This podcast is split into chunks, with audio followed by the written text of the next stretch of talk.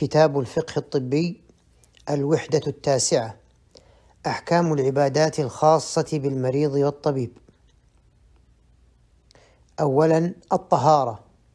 ألف أحكام التيمم. لما كانت الشريعة الإسلامية مبنية على اليسر والسهولة خفف الله سبحانه وتعالى عن أهل الأعذار عباداتهم بحسب أعذارهم ليتمكنوا من عبادته تعالى بدون حرج ولا مشقة. قال تعالى وما جعل عليكم في الدين من حرج. فالمريض إذا لم يستطع التطهر بالماء بأن يتوضأ من الحدث الأصغر أو يغتسل من الحدث الأكبر لعدم قدرته على ذلك أو لخوفه من زيادة المرض أو تأخر شفائه فإنه يتيمم وهو أن يضرب بيديه على التراب الطاهر ضربة واحدة فيمسح بهما وجهه وكفيه لقوله تعالى وإن كنتم جنبا فاطهروا وإن كنتم مرضى أو على سفر أو جاء أحد منكم من الغائط أو لامستم النساء فلم تجدوا ماء فتيمموا فتيمموا صعيدا طيبا فامسحوا بوجوهكم وأيديكم. والعاجز عن استعمال الماء حكمه حكم من لم يجد الماء لقوله صلى الله عليه وسلم لعمار بن ياسر إنما كان يكفيك أن تقول هكذا وضرب بيديه إلى الأرض فنفض يديه فمسح وجهه وكفيه. وللمريض في الطهارة بالتيمم عدة حالات. واحد إن كان مرضه يسيرا لا يخاف من استعمال الماء معه تلفا ولا مرضا مخوفا ولا إبطاء برء ولا زيادة ألم ولا شيئا فاحشا وذلك كصداع ووجع ضرس ونحوهما أو كان ممن يمكنه استعمال الماء الدافئ ولا ضرر عليه فهذا لا يجوز له التيمم لأن إباحته لنفي الضرر ولا ضرر عليه ولأنه واجد للماء فوجب عليه استعماله. اثنين وإن كان به مرض يخاف معه تلف النفس أو تلف عضو أو حدوث مرض يخاف معه تلف النفس أو تلف عضو أو فوات منفعة فهذا يجوز له التيمم لقوله تعالى ولا تقتلوا أنفسكم إن الله كان بكم رحيما ثلاثة وإن كان به مرض لا يقدر معه على الحركة ولا يجد من يناوله الماء جاز له التيمم. فإن كان لا يستطيع التيمم يممه غيره. أربعة من به جروح أو قروح أو كسر أو مرض يضره استعمال الماء فأجنب. جاز له التيمم. وإن أمكنه غسل الصحيح من جسده وجب عليه ذلك وتيمم للباقي. ويبطل التيمم بكل ما يبطل به الوضوء وبالقدرة على استعمال الماء أو وجوده إن كان معدوما. باء الإفرازات البشرية. أو كما يطلق عليها العلماء رطوبة فرج المرأة. وهي ماء أبيض متردد بين المذي والعرق يخرج من باطن الفرج. والإفرازات نوعان. إفرازات طبيعية ومرضية وحكمهما واحد كالتالي. واحد من حيث الطهارة والنجاسة فإن الراجح فيها هو أن رطوبة فرج المرأة طاهرة ودليل ذلك ما روته عائشة رضي الله عنها قالت كنت أفرك المني من ثوب رسول الله صلى الله عليه وسلم فيصلي فيه. فالمني الذي كانت أم المؤمنين تفركه كان من جماع لأنه ما احتلم نبي قط والمني الخارج بسبب الجماع لا بد أن يخالط رطوبة فرج المرأة. فلو كانت الرطوبة نجسة لتنجس المني ولأنه لا يمكن أن يخلو الفرج من هذه الرطوبة فلا بد وأن يختلط المني بها لا محالة. وبالتالي لم يكن الفرك كافيا وإنما لا بد فيه من الغسل لأن النجاسة لا تطهر إلا بالماء فلما اكتفت بفركه دل ذلك على طهارة رطوبة فرج المرأة. أن رطوبة فرج المرأة طاهرة كسائر رطوبات البدن من عرق وغيره وقد أكد الأطباء ذلك. اثنين من حيث الوضوء. فالراجح أن رطوبة فرج المرأة غير ناقضة للوضوء ودليل ذلك عن أم عطية رضي الله عنها قالت كنا لا نعد الكدرة والصفرة شيئا. عدم وجود دليل على أن رطوبة فرج المرأة تنقض الوضوء ومن المعلوم أن هذه الرطوبة مما تعم به البلوى فكيف يسكت الشارع عن توضيح حكمها مع عموم البلوى بها؟ أن القول بوجوب الوضوء لهذه الإفرازات مع أنها بشهادة الأطباء تخرج من كل النساء الطبيعيات ويتكرر خروجها يفتح على النساء باب المشقة. إذ إن المرأة بإمكانها أن تحترز في بيتها وتتوضأ للصلوات ولكن كيف يكون حالها في السفر أو الحج أو العمرة أو العمل؟ جيم الجبائر واللواصق الطبية. إذا تسببت الجراحة في تغطية أحد أعضاء الطهارة بلواصق أو جبائر أو لفائف طبية وكانت الحاجة قائمة إلى تلك المواد فإن المسح عليها يجزئ عن الغسل وتكون الطهارة كاملة لا يحتاج معها إلى التيمم كما تكون الطهارة مستمرة. فلو نزعت الجبيرة أو اللاصق لم تنتقض الطهارة. وقد اتفق الفقهاء على مشروعية المسح على الجبائر في حالة العذر نيابة عن الغسل أو المسح الأصلي في الوضوء أو الغسل أو التيمم. إذ الحاجة تدعو إلى المسح على الجبائر. لأن في نزعها حرجا وضررا. وفي حكم المسح على الجبيرة المسح على العصابة أو اللصوق أو اللفائف أو ما يوضع في الجروح من دواء يمنع وصول الماء كدهن أو غيره. فائدة قال الشيخ ابن عثيمين رحمه الله إذا وجد جرح في أعضاء الطهارة فله مراتب. المرتبة الأولى أن يكون مكشوفا ولا يضره الغسل. ففي هذه المرتبة يجب عليه غسله إذا كان في محل محل يغسل. المرتبة الثانية أن يكون مكشوفا ويضره الغسل دون المسح ففي هذه الحال ففي هذه المرتبة يجب عليه المسح دون الغسل. المرتبة الثالثة أن يكون مكشوفا ويضره الغسل والمسح فهنا يتيمم له. المرتبة الرابعة أن يكون مستورا بلزقة بلصقة أو شبهها محتاج إليها وفي هذه المرتبة يمسح على هذا الساتر ويغنيه عن غسل العضو ولا يتيمم.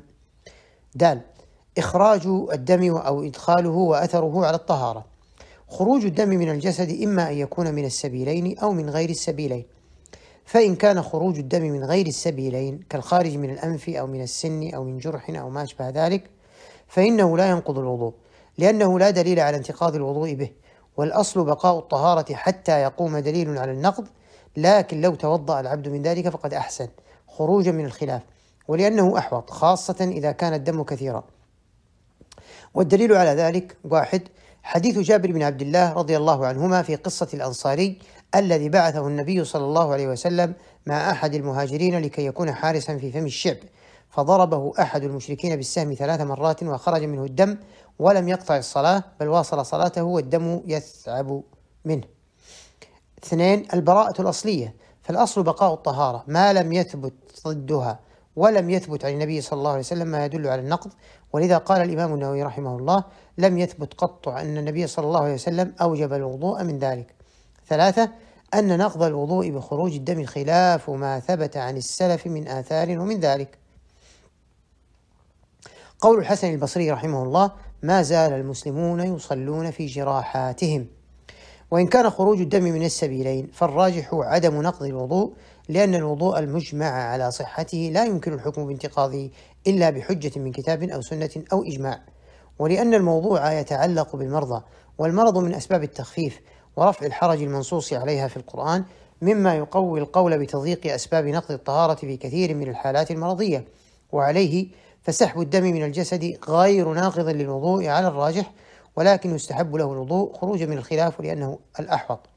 فمن يعمل الغسيل الكلوي وهو ما يسمى بالغسيل الدموي أو التنقية الدموية أي خروج الدم منه ثم تنقيته ثم إرجاعه إلى البدن مرة أخرى. هذا لا يؤثر على وضوئه فلا يجب عليه أن يتوضأ. وكذلك دخول الدم إلى الجسد لا ينقض الوضوء. ها جهاز الإخراج البولي وأثره على الطهارة. وهو ما يسمى بالقسطرة وهي أن يوضع للمريض في مجرى البول قسطار أو ماسور بلاستيكي يسبب إخراج البول دون إرادة المريض ويتجمع هذا البول في كيس ويكون معلقا في المكان الذي ينام فيه المريض. والحكم كما يلي الذي يخرج منه الحدث الدائم لا يجب عليه يتوضأ لكل صلاة ولا ينقض الوضوء إلا إذا خرج منه حدث آخر غير هذا الحدث الدائم فإنه يجب عليه أن يتوضأ. فمثلا هذا المريض الذي يخرج منه بول دائم لا يجب عليه أن يتوضأ لكن لو خرج منه ريح فيجب عليه أن يتوضأ لهذه الريح. أو خرج منه غائط يتوضأ لهذا الغائط. واستثنوا من ذلك مسألة وهي ما إذا كان حصول الحدث في الوقت أمر يسير. يعني غالب الوقت لا يخرج منه شيء ويخرج منه في, وقت يسير فها هنا قالوا يجب عليه الوضوء. والدليل على ذلك حديث عائشة رضي الله عنها قالت جاءت فاطمة بنت أبي حبيش إلى النبي صلى الله عليه وآله وسلم فقالت يا رسول الله إني امرأة أستحاض فلا أطهر أفأدع الصلاة؟ قال لا إنما ذلك عرق وليس بالحيضة فإذا أقبلت الحيضة فدعي الصلاة وإذا أدبرت فاغسلي عنك الدم الدم وصلي. فالنبي صلى الله عليه وسلم لم يأمر المستحاضة أن تتوضأ لكل صلاة وإنما أرشدها أن تتحيض في وقت حيضتها فقط فإذا انقضى وقت الحيض فإنها تغتسل وتصلي وما عدا ذلك فإنه لا يجب عليها الوضوء ولا الاغتسال وبناء على ذلك فإن هذا الذي يخرج منه البول على سبيل الدوام لا يجب عليه الوضوء حتى يخرج حدث آخر غير هذا البول. واو. حالات اضطراب الدورة الشهرية للمرأة وأثرها على الطهارة. المرأة المستحاضة لا تخلو من ثلاثة أحوال المستحاضة المبتدأة المستحاضة المعتادة والمستحاضة المتحيرة. الحالة الأولى المستحاضة المبتدأة وهي التي ابتدأها دم الحيض عند بلوغها وهي مستحاضة وهذه المبتدأة لا تعلم كونها مستحاضة إلا باستمرار الدم معها فوق مدة أكثر الحيض. والمبتدأة إما أن تكون مميزة أو غير مميزة. والمقصود بالمميزة التي يتميز عندها دم الاستحاضة عن دم الحيض بأن يكون أحدهما أسود منتنا وهو الحيض والآخر أحمر مشرقا وهو الاستحاضة. والمميزة تعتبر حائضا في أيام التمييز مستحاضة فيما عداها. سواء سواء قل ذلك عن أكثر مدة مدة تحيض فيها المرأة أو كان مساويا لها.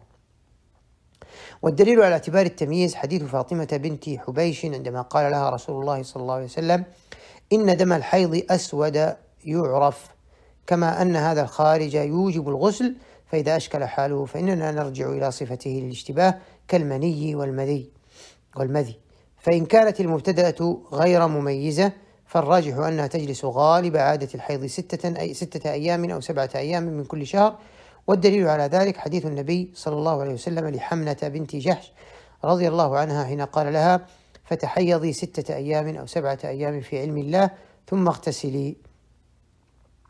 كما أن غالب حيض النساء ستة أيام أو سبعة أيام فلما لم تكن لها عادة فالظاهر أن حيضها كحيض غالب النساء فردت إلى عادتهن. الحالة الثانية المستحاضة المعتادة وهي التي اعتادت رؤية الدم أياما معينة من الشهر وإن اختلفت عادتها كما لو كانت ترى في الشهر الأول ثلاثة أيام والثاني خمسة أيام والثالث سبعة أيام ثم تعود وترى ثلاثة ثم خمسة ثم سبعة. فهذه المعتادة إن تجاوز معها الدم أكثر الحيض فإنها إما أن تكون مميزة أو لا تمييز لها. فإن كانت مميزة بمعنى اجتمع لها عادة وتمييز فإما أن توافق عادتها تمييزها فلا خلاف بأنها تأخذ بهما معا. وإن خالفت عادتها التمييز فالراجح أنها تقدم العادة على التمييز بمعنى أنها لا تعمل بالتمييز بل بالعادة. والدليل على ذلك ما روته أم حبيبة بنت جحش رضي الله عنها قال أنها شكت إلى رسول الله صلى الله عليه وسلم الدم فقال لها أمكثي قدر ما كانت تحبسك حيضتك ثم اغتسلي. فكانت تغتسل عند كل صلاة. كما أن العادة أقوى لكونها لا تبطل دلالتها واللون إذا زاد على أكثر الحيض بطلت دلالته فما لا تبطل دلالته أقوى وأولى.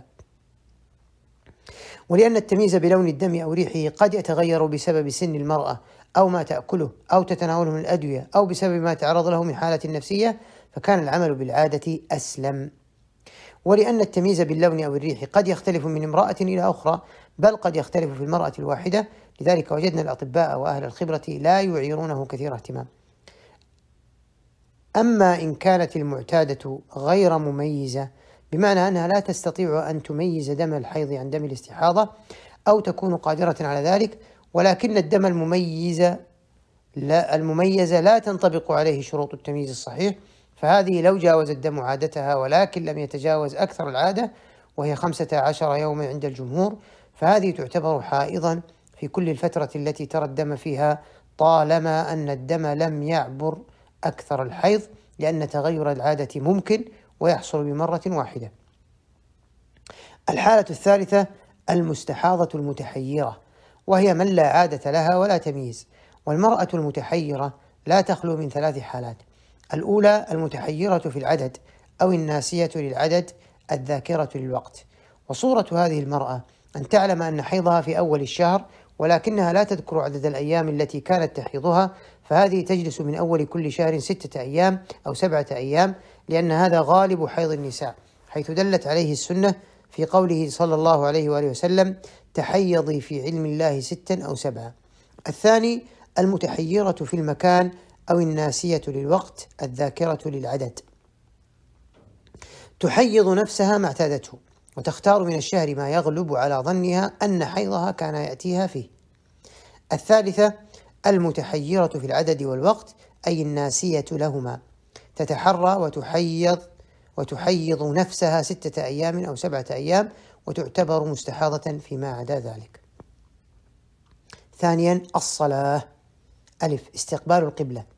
يشترط لصحة الصلاة استقبال القبلة. دل على ذلك الكتاب والسنة والإجماع.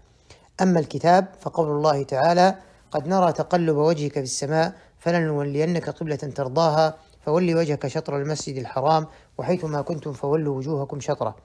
وشطره وشطره أي قبله.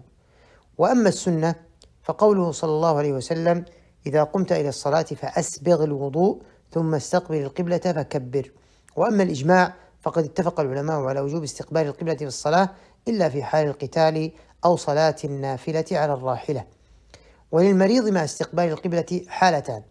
الحالة الأولى إذا استطاع المريض أن يتوجه إلى القبلة إما بتوجيه نفسه وإما بتوجيه السرير فإنه في هذه الحالة يجب عليه استقبال القبلة والتوجه إليها. فإن صلى إلى غير القبلة فيجب عليه إعادة الصلاة لتركه شرطا من شروطها وهو قادر عليه. الحالة الثانية إذا لم يستطع المريض توجيه نفسه إلى القبلة أو توجيه السرير إليها ولم يجد من يعاونه ويحوله إلى القبلة وخشي فوات الوقت فإنه يصلي على حسب حاله وصلاته صحيحة لأنه معذور. وإذا استطاع التوجه إلى القبلة بعد انتهائه من الصلاة فالجمهور على أنه لا يعيد صلاته لعموم الأدلة الدالة على أن المكلف إذا فعل ما استطاع وبذل وسعه في ذلك فإنه أتى بما أمر به. قال تعالى لا يكلف الله نفسا إلا وسعها. وقياسا على الخائف في القتال أو المربوط فهؤلاء لهم أن يصلوا إلى جهة غير القبلة إلى جهة غير القبلة متعمدين فتسقط عنهم الإعادة في حال زوال عذرهم ومثلهم المريض وذلك لعدم استطاعته استقبال القبلة في أثناء صلاته فتسقط عنه الإعادة في حال استطاعته. باء الجمع بين الصلوات يجوز للمريض أن يجمع بين الصلاتين بين الظهر والعصر وبين المغرب والعشاء إذا احتاج ذلك بسبب المرض الذي تلحقه فيه مشقة لو صلى كل صلاة في وقتها. ودليل ذلك عن ابن عباس رضي الله عنهما قال جمع رسول الله صلى الله عليه وسلم بين الظهر والعصر والمغرب والعشاء بالمدينة في غير خوف ولا مطر.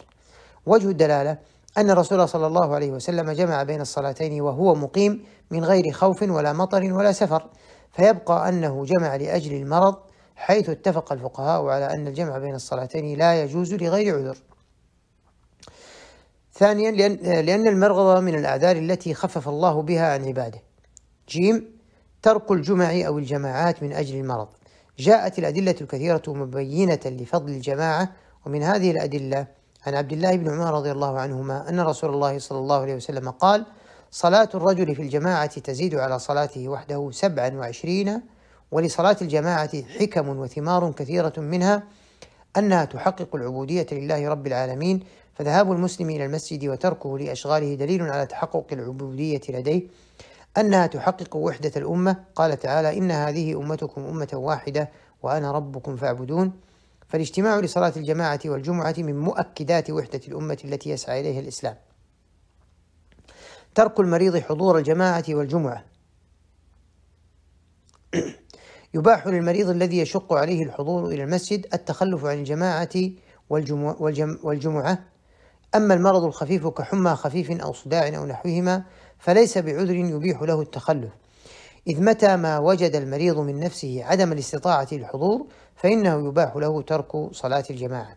قال ابن المنذر ولا أعلم اختلافا بين أهل العلم على أن للمريض أن يتخلف عن الجماعات من أجل المرض.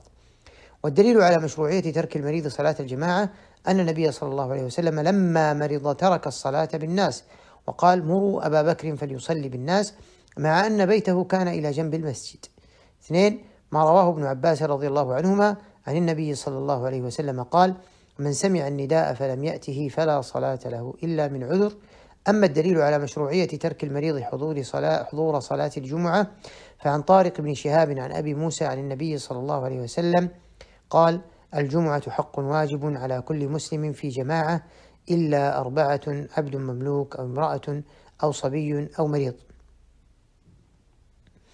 حكم ترك الجمعة والجماعات للمرضى المنومين في المستشفيات. المرضى المنومون في المستشفى لهم حالتان. الحالة الأولى المرضى الذين لا يتحركون عن الأسرة للمرض الشديد أو لوصية الأطباء بعدم التحرك فلا تجب عليهم صلاة الجماعة.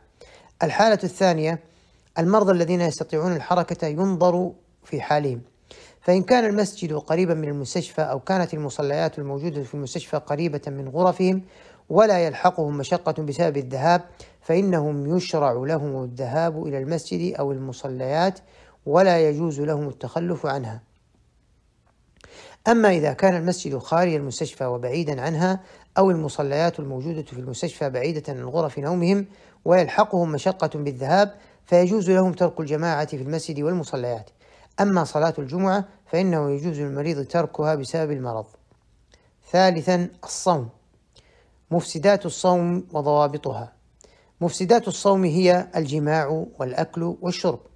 والدليل على ذلك قول الله تعالى أحل لكم ليلة الصيام الرفث إلى نسائكم هن لباس لكم وأنتم لباس لهن. علم الله أنكم كنتم تختانون أنفسكم فتاب عليكم وعفى عنكم. فالآن باشروهن وابتغوا ما كتب الله لكم وكلوا واشربوا حتى يتبين لكم الخيط الأبيض من الخيط الأسود من الفجر ثم أتموا الصيام إلى الليل. خروج الدم خروج دم الحيض والنفاس. فقد قال صلى الله عليه وسلم أليس إذا حاضت لم تصلي ولم تصم؟ ضوابط مفسدات الصوم. وهذه المفطرات لا تفسد الصوم إلا بشروط ثلاثة وهي العلم والذكر والقصد. أي أن الصائم لا يفسد صومه بهذه المفسدات إلا بشروط ثلاثة. واحد أن يكون عالما بالحكم الشرعي وعالما بالوقت أي بالحال. فإن كان جاهلا بالحكم الشرعي أو بالوقت فصيامه صحيح لقول الله تعالى لا تؤاخذنا إن نسينا أو أخطأنا ولقوله تعالى وليس عليكم جناح فيما أخطأتم به ولكن ما تعمدت قلوبكم ولثبوت السنة في ذلك. ففي الصحيح من حديث عدي بن حاتم رضي الله عنه قال لما نزلت هذه الآية وكلوا واشربوا حتى يتبين لكم الخيط الأبيض من الخيط الأسود من الفجر قال عمدت إلى عقالين أحدهما أسود والآخر أبيض فجعلتهما تحت وسادي قال ثم جعلت أنظر إليهما فلا تبين لي الأسود من الأبيض ولا الأبيض من الأسود فلما أصبحت غدوت إلى على رسول الله صلى الله عليه وسلم فأخبرته بالذي صنعت فقال إن كان وسادك إذا لعريضا إنما ذلك بياض النهار من سواد الليل. فلم يأمره النبي صلى الله عليه وسلم بقضاء الصوم لأنه كان جاهلا بالحكم. يظن أن هذا هو معنى الآية الكريمة. وأما الجهل بالوقت فلحديث أسماء بنت أبي بكر رضي الله عنهم قالت أفطرنا على عهد رسول الله صلى الله عليه وسلم في يوم غيم ثم طلعت الشمس. ولم يأمرهم النبي صلى الله عليه وسلم بالقضاء ولو كان القضاء واجبا لأمرهم به. ولو أمرهم به لنقل إلى الأمة لقول الله تعالى إنا نحن نزلنا الذكر وإنا له لحافظون. فلما لم ينقل مع توافر الدواعي على نقله علم أن النبي صلى الله عليه وسلم لم يأمرهم به ولما لم يأمرهم به أي بالقضاء علم أنه ليس بواجب. وعلى هذا فلو قام الإنسان يظن أنه في الليل فأكل أو شرب ثم تبين له أن أكله وشربه كان بعد طلوع الفجر فإنه ليس عليه قضاء لأنه كان جاهلا. وأما الشرط الثاني فهو أن يكون ذاكرا. وضد الذكر النسيان. فلو أكل أو شرب ناسيا فإن صومه صحيح ولا قضاء عليه لقول الله تعالى لا تؤاخذنا إن نسينا أو أخطأنا. ولحديث أبي هريرة رضي الله عنه قال قال رسول الله صلى الله عليه وسلم من نسي وهو صائم فأكل أو شرب فليتم صومه فإنما أطعمه الله وسقاه. وأما الشرط الثالث وهو القصد فهو أن يكون الإنسان مختارا لفعل هذا المفطر فإن كان غير مختار فإن صومه صحيح سواء كان مكرها أم غير مكره.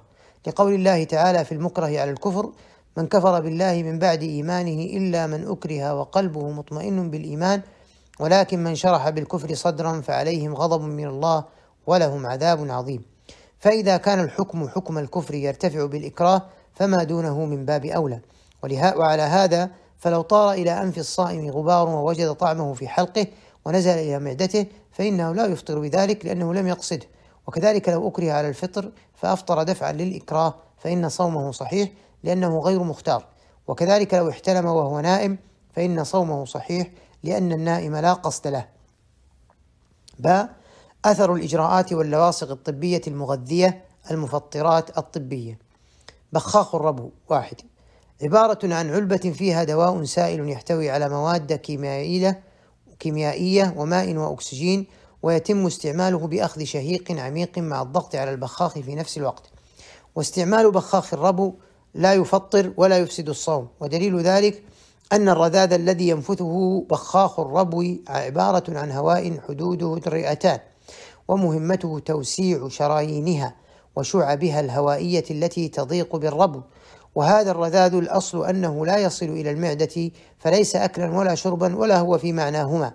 ولأنه لو دخل شيء من بخاخ الربو إلى المريء ومن ثم إلى المعدة فهو قليل جدا. فالعبوة الصغيرة تشتمل على عشر ملي لتر من الدواء السائل. وهذه الكمية وضعت لمئتي بخة. فالبخة الواحدة تستغرق نصف عشر ملي لتر وهذا شيء يسير جدا. ب ولأنه لما أبيح للصائم المضمضة والاستنشاق مع بقاء شيء من أثر الماء يدخل المعدة مع بلع الريق فكذلك لا يضر الداخل إلى المعدة من بخاخ الربو قياسا على المتبقي من المضمضة.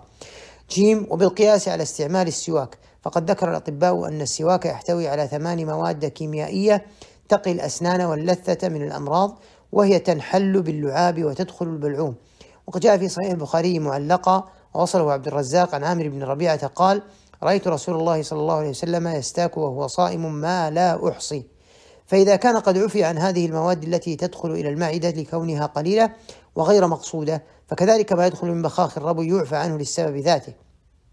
دال كما أن دخول شيء إلى المعدة من بخاخ الربو أمر ليس قطعيا بل مشكوك فيه أي قد يدخل وقد لا يدخل والأصل صحة الصيام وهو اليقين فلا يزول بالشك.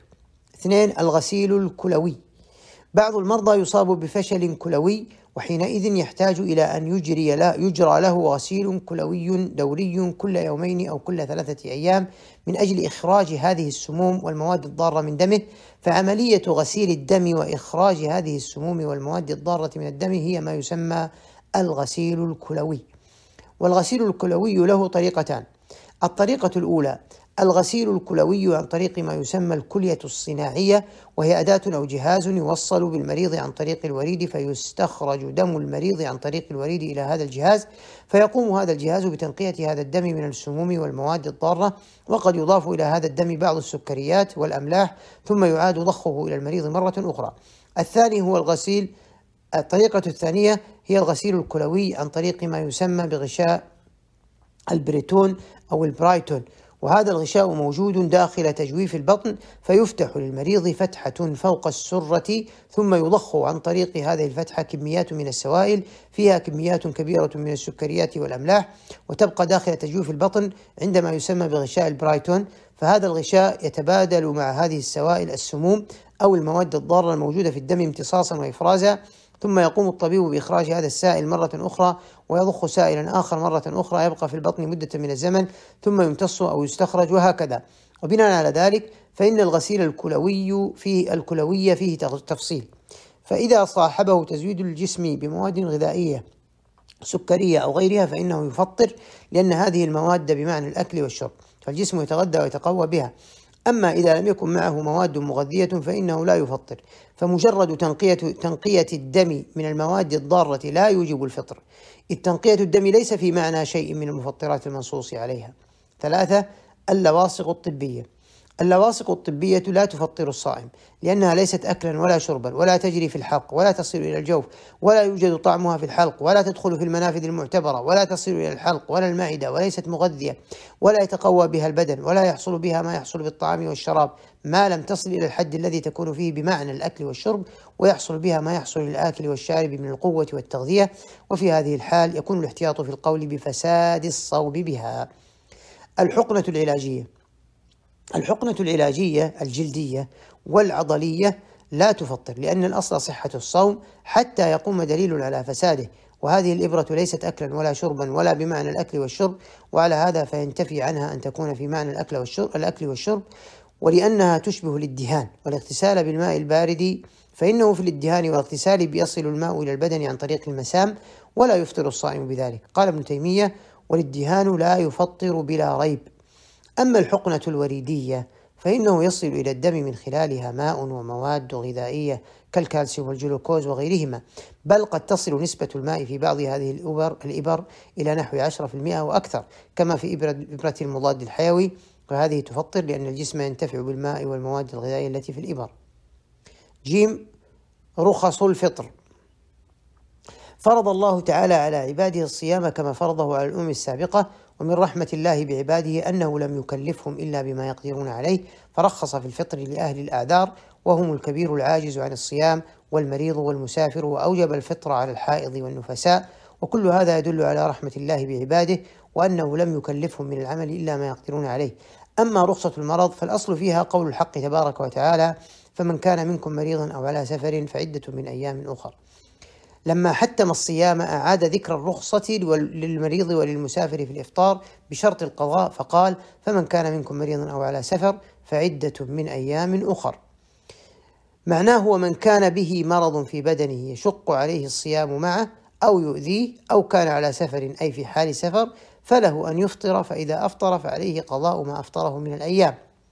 ولهذا قال يريد الله بكم اليسر ولا يريد بكم العسر. أي إنما رخص لكم في الفطر في حال المرض وفي السفر مع مع تحتمه في حق المقيم الصحيح تيسيرا عليكم ورحمة بكم. ضابط الفطر في المرض. للمريض حالتان. إحداهما ألا يطيق الصوم بحال فيجب عليه أن يفطر والثانية أن يقدر على الصوم بضرر ومشقة فهذا يجوز له الفطر وعلى هذا فإن المريض إذا كان الصوم عليه متعذرا كان الفطر في حقه واجبا. وأما إن كان يستطيعه بمشقة لا تصل إلى درجة الخوف على النفس فإنه يخير بينه وبين الفطر. وإذا لم ينصحه الأطباء بالفطر فصام ووجد المشقة جاز له أن يترخص بالفطر ولا تتوقف الرخصة في هذه الحالة على نصيحة الأطباء فهو أعلم بنفسه. ويشرع للأطباء أن ينصحوا المرضى بالفطر فإذا خافوا تلف الأرواح وهلاكها وجب عليهم ذلك. وهكذا لو خافوا تلف العضو لأن مشقة التلف في هذه الحالات وأمثالها تعتبر من أعظم مراتب المشقة وهي توجب الترخيص بالفطر وغيره. دال وجوب الصوم وقضاؤه بالنسبة للمريض. ينقسم المرض المبيح للفطر إلى قسمين. القسم الأول المريض الذي يرجى شفاؤه، والمريض الذي يرجى شفاؤه يشرع له الفطر ويجب عليه القضاء بعد الشفاء لقوله تعالى: فمن كان منكم مريضا أو على سفر فعدة من أيام أخر. وإذا أفطر المسلم بعذر واستمر معه العذر إلى الموت فلا يصام عنه ولا كفارة عليه لأنه فرض لم يتمكن من فعله إلى الموت فسقط حكمه كما يسقط الحج بالعذر. القسم الثاني المريض الذي لا يرجى شفاؤه. المريض الذي لا يرجى شفاؤه حكمه حكم الكبير الذي لا يقدر على الصوم والراجح أنه يجب عليه إطعام مسكين عن كل يوم أفطره فعن ابن عباس رضي الله عنهما أنه كان يقرأ وعلى الذين يطيقونه فدية طعام مسكين ويقول ليست بمنسوخة هو الشيخ الكبير والمرأة الكبيرة لا يستطيعان أن يصوما فيطعمان مكان كل يوم مسكينا. رابعا الحج. ألف. وجوب الحج على بعض على بعض المرضى. الحج هو الركن الخامس في الإسلام وهو ركن عظيم شرعه الله تعالى بقوله ولله على الناس حج البيت من استطاع إليه سبيلا. ومن شروطه كما في الآية الاستطاعة وهي الاستطاعة المالية.